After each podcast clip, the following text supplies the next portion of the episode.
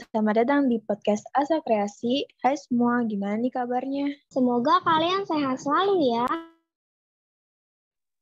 Di podcast kali ini kita bakal ngomongin tentang self-love nih. Bersama aku, Monik. Dan aku, Shiva. Kamu pernah dengar nggak sih kalimat kalau bukan kita yang mencintai diri sendiri, siapa lagi? Wah, aku pernah tuh lihat kalimat ini di sosmed. Emang mencintai diri sendiri itu apa sih, Nik? Mencintai diri sendiri atau self-love ketika kita bisa menghargai dan berteman dengan diri sendiri, hingga jadi individu yang lebih baik untuk dirinya dan orang lain. Um, kalau gitu, self-love sama gak sih dengan narsisme? Beda dong Shiva, narsisisme itu perilaku yang mencintai diri sendiri secara berlebihan. Mereka cenderung egois dan menganggap dirinya yang paling benar. Oh gitu, aku ngerti sekarang. Tapi contohnya kayak gimana sih? Contohnya nih, kamu tuh udah tahu kekurangan dan kelebihan kamu, lalu menerimanya dan fokus sama tujuan hidupmu.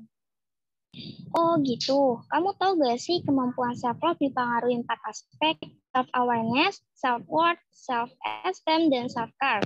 Keempat aspek ini saling berkaitan satu sama lain loh. Ih, kamu pinter banget sih. Self-awareness itu kesadaran diri kan? Sadar dengan diri sendiri, memahami karakter dan mengenal diri sendiri apa sih kelebihan dan kekurangan kamu?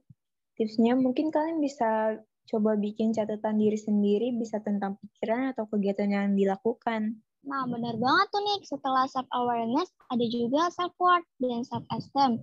Self-worth itu keyakinan yang dimiliki seseorang mengenai dirinya. Berbeda dengan self-worth. Self-esteem lebih terikat pada kualitas dan pencapaian yang dimiliki individu. Dan yang terakhir, self-care nih.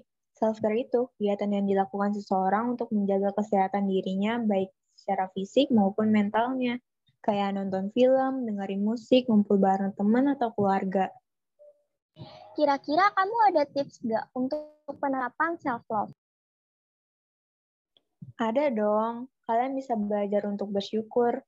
Berhenti ngebandingin diri sendiri dengan orang lain karena nggak ada orang yang sempurna dan coba hindari lingkungan toksik dan bergaul dengan orang yang ngasih pengaruh positif.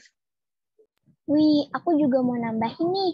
Pertama, kenali rasa takutmu. Rasa takut nggak harus dihindari kok, karena ini sangat wajar dan manusiawi. Kedua, jaga kesehatan dengan minum lebih banyak air putih.